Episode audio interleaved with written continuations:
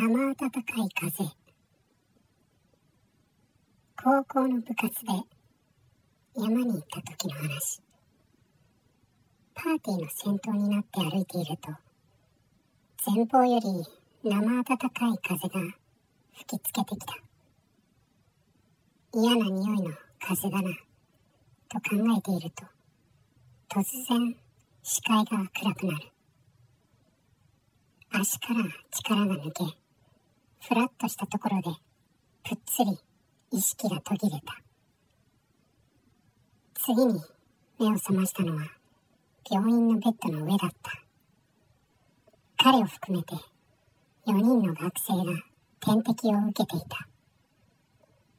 いきなり倒れ込んだ4人を残りの生徒がキャンプ場まで運び、そこから救急車でここまで搬送したんです。付き添いの後輩にそう教えられる。急性アルコール中毒だろうと言われた。原因は全く不明。